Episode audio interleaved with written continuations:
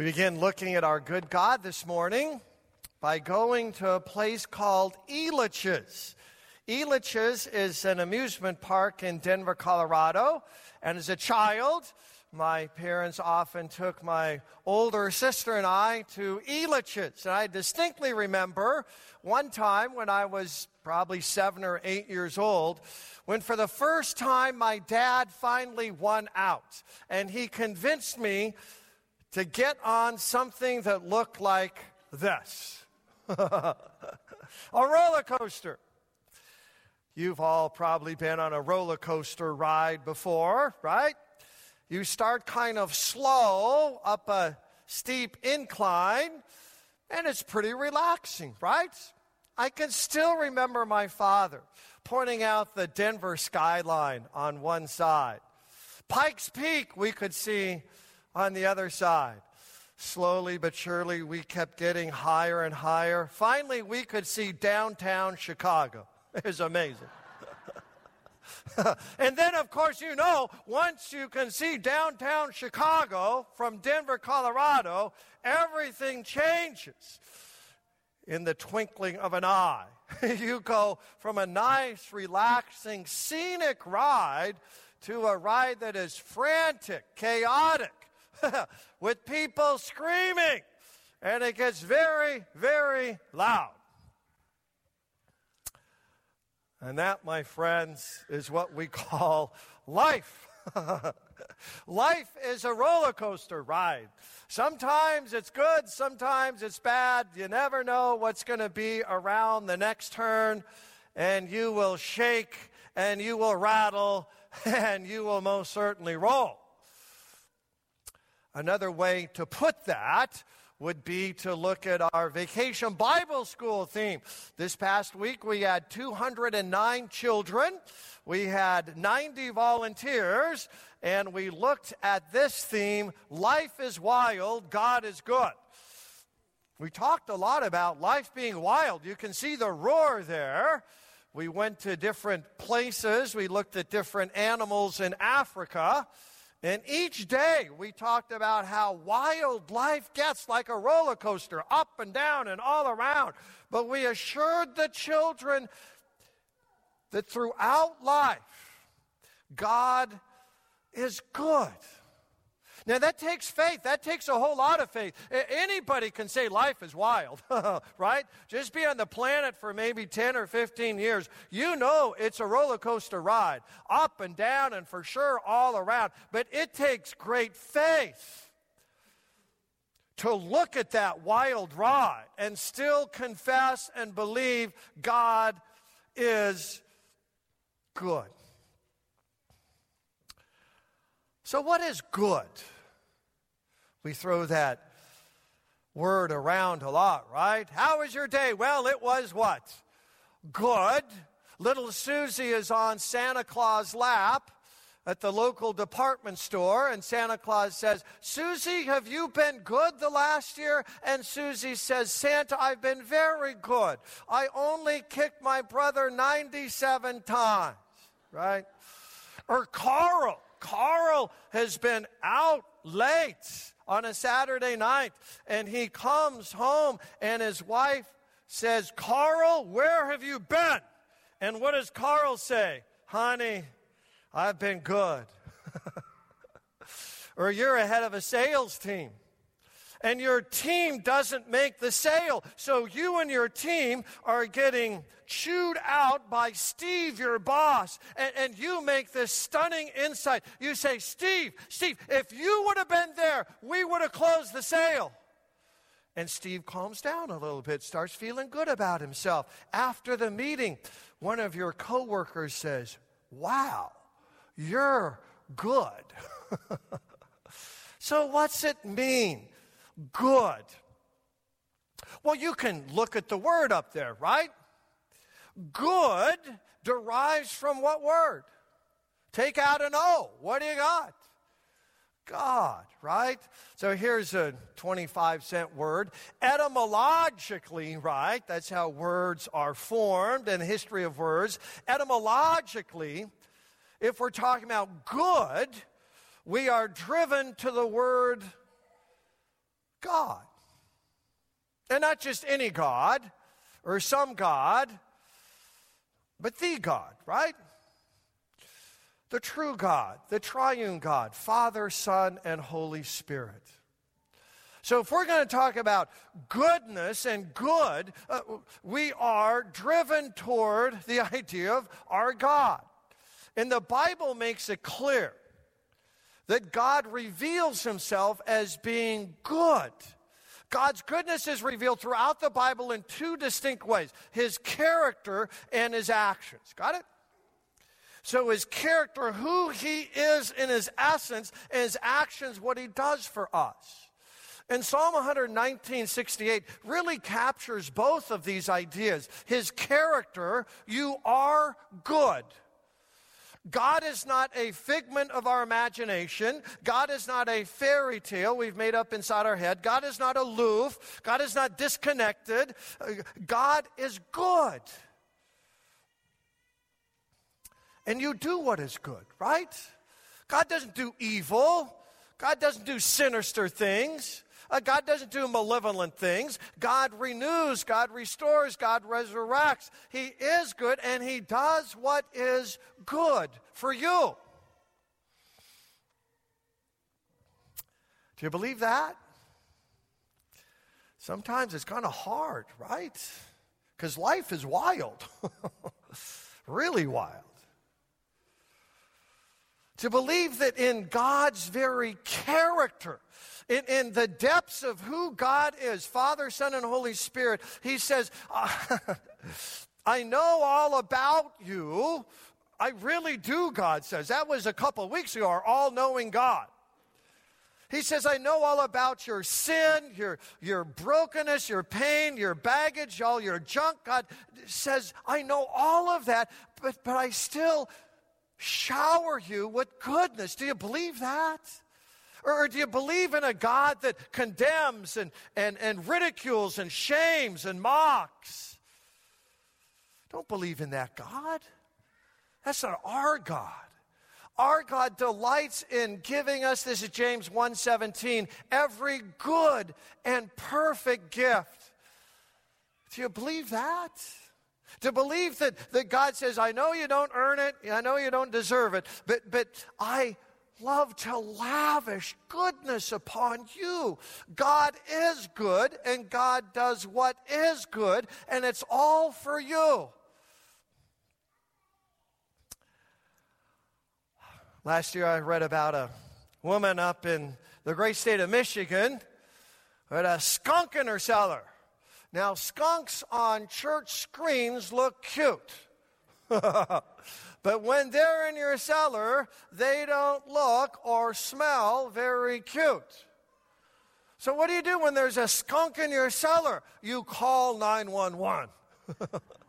So the policeman said, okay, this is what you do.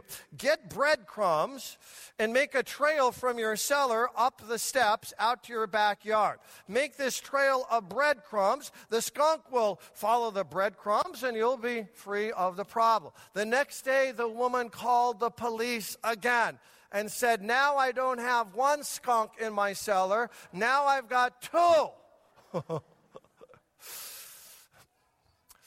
Sometimes life stinks, right? And then it stinks some more. You think you just have one skunk, and you got half a dozen.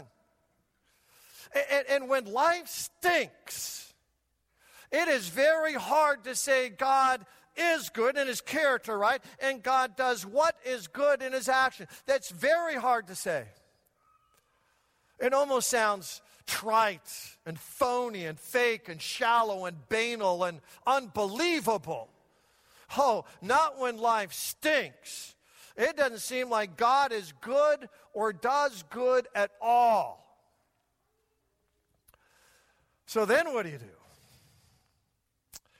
You turn to Psalm 107.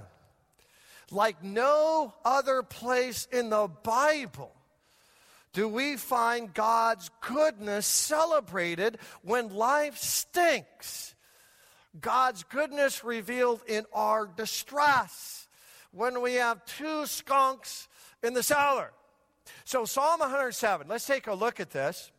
It begins with this classic line. By the way, this line appears 6 more times in the Old Testament. Kind of a famous line. Give thanks to the Lord, for he is good. There it is, good.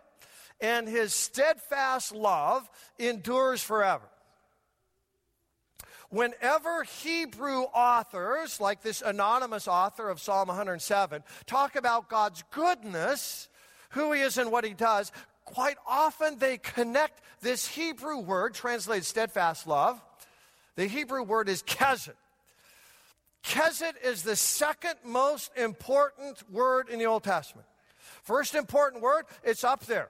L-O-R-D, Lord. Behind that, many of you know, would be Yahweh, right? We know his nickname, Yah, right? Hallelujah.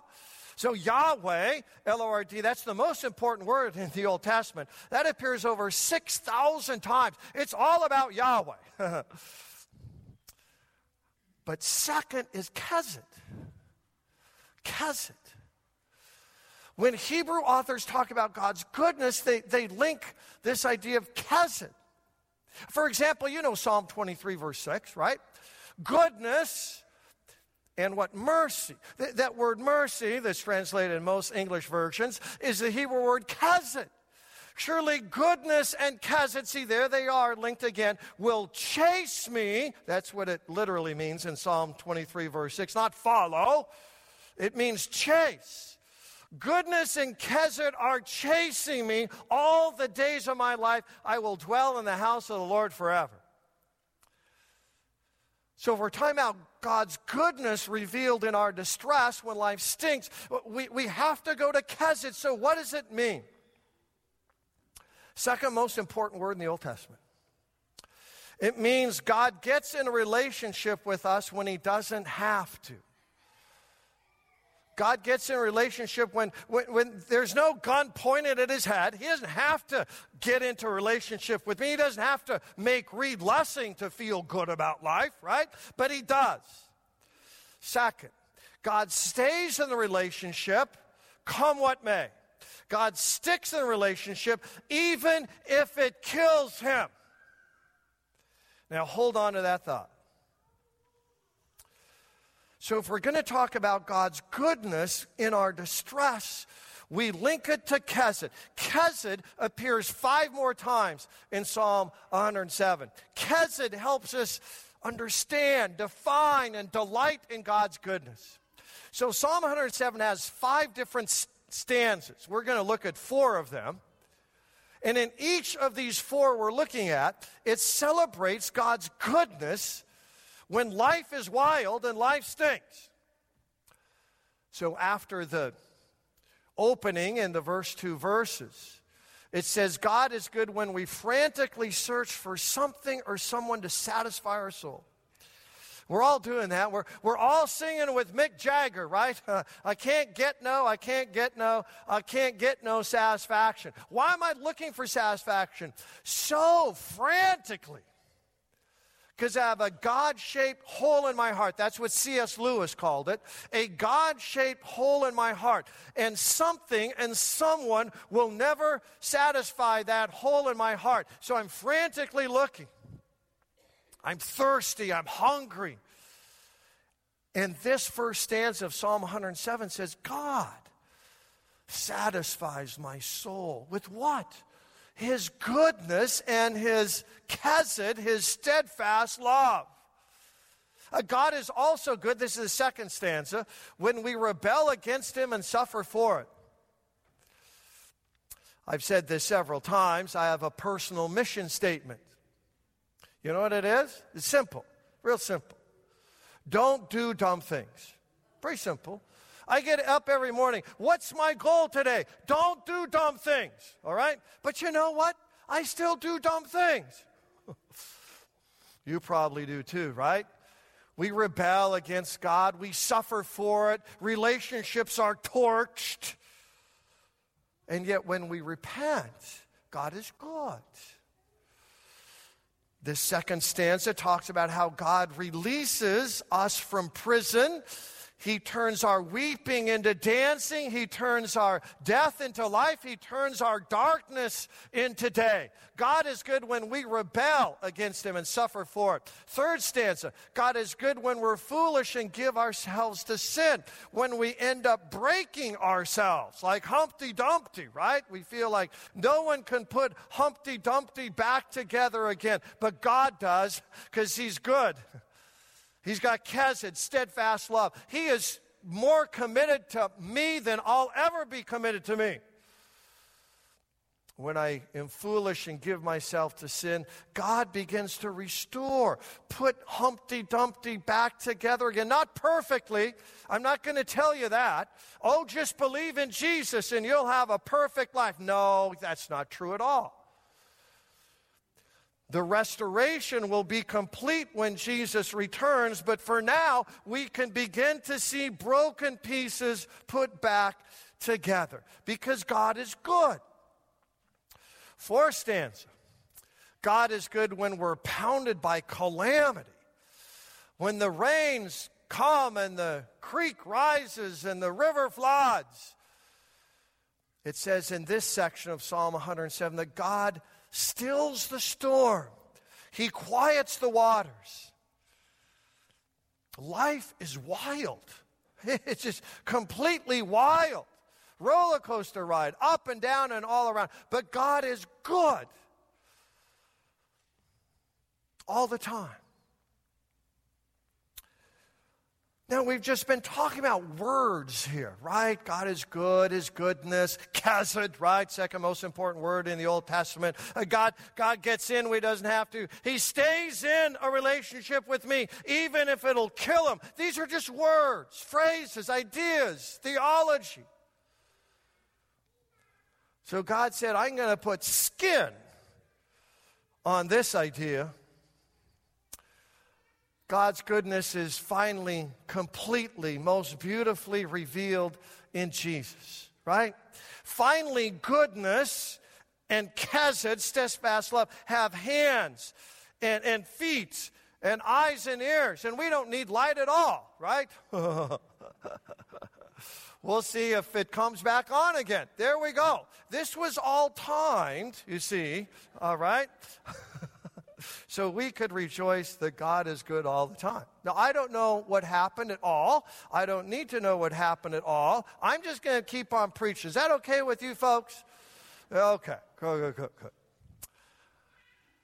So goodness and chesed finally are seen in a person, right? Hebrews 1:3 puts it this way. The Son, that's Jesus, is the radiance of God's glory, the exact representation of his being. If we want to know who God is and how God feels about us, the Bible teaches that we go to Jesus. That's God's goodness revealed in a person. So when Jesus heals lepers and gives sight to the blind, when Jesus washes the feet of the very people who will betray him and deny him, that shows us God's goodness. When Jesus talks about a shepherd leaving the 99 to go find the lost sheep, that shows us God's goodness. When Jesus talks about a longing father waiting for the son to come home, that shows us God's goodness.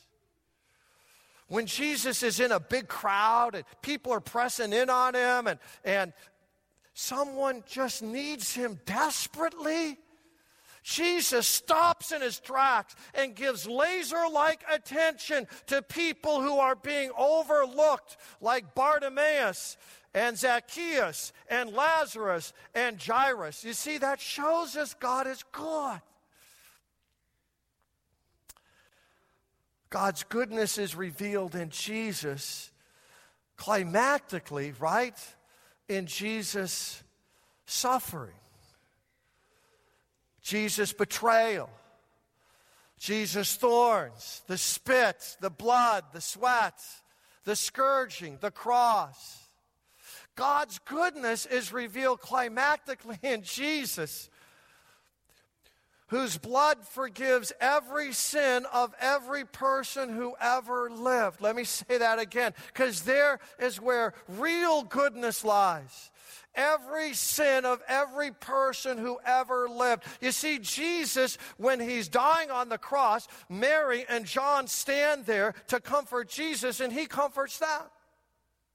There's a penitent thief, right, on his right, and this guy is hoping against hope that he might see the kingdom of God. And Jesus says, today you'll be with me in paradise. And you know, Jesus looks at the very perpetrators of his death and says, Father, forgive them, they know not what they do. You want to see God's goodness?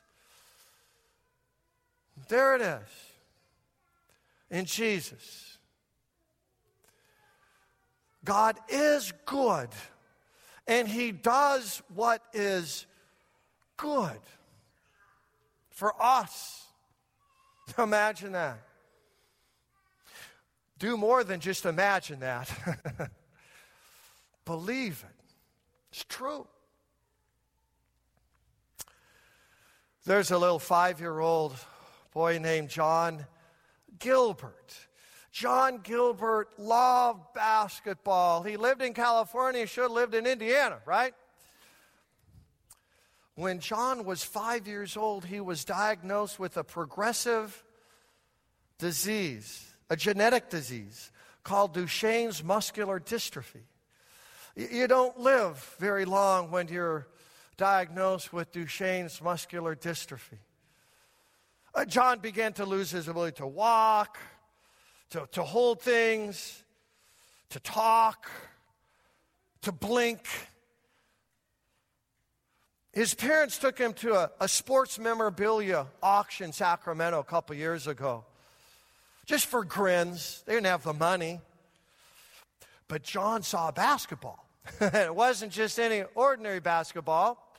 It was a basketball signed by the NBA champion Golden State Warriors.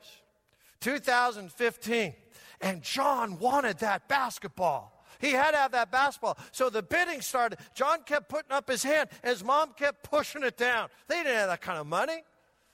Went up to $5, $6, $7, $8, $10,000 for a basketball. Finally, it was sold.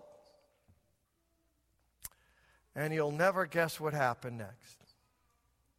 The guy who got the basketball walked over and put it in little John Gilbert's lap.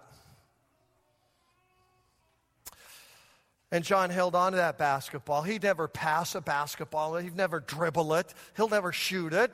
He'll never slam dunk it. Just before he died, all he could do was write, couldn't talk. Little John Gilbert asked this question, have you ever been given a gift that you didn't earn or deserve? He was mesmerized by this basketball. Have you ever been given a gift that you didn't earn or deserve? And all of us would have to answer what? Yes, of course. Oh, we know. Life is wild. It really is. Little kids get diseases that kill them. Old people get cancer. Young people get cancer. Little children are born with spina bifida and cystic fibrosis. We get old. We get decrepit. We die. We lose our job.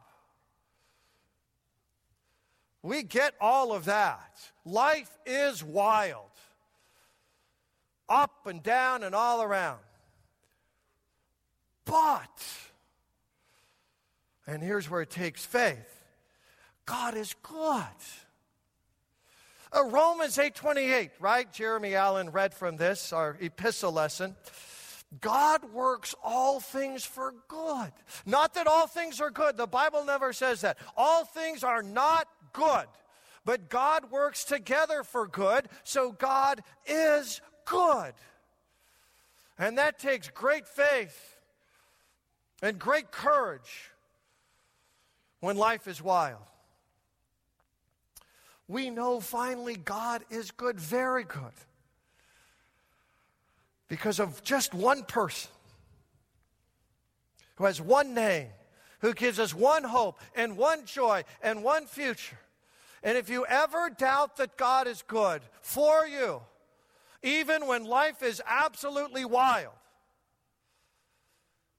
then look into the eyes of Jesus. For there you will see God's goodness revealed forever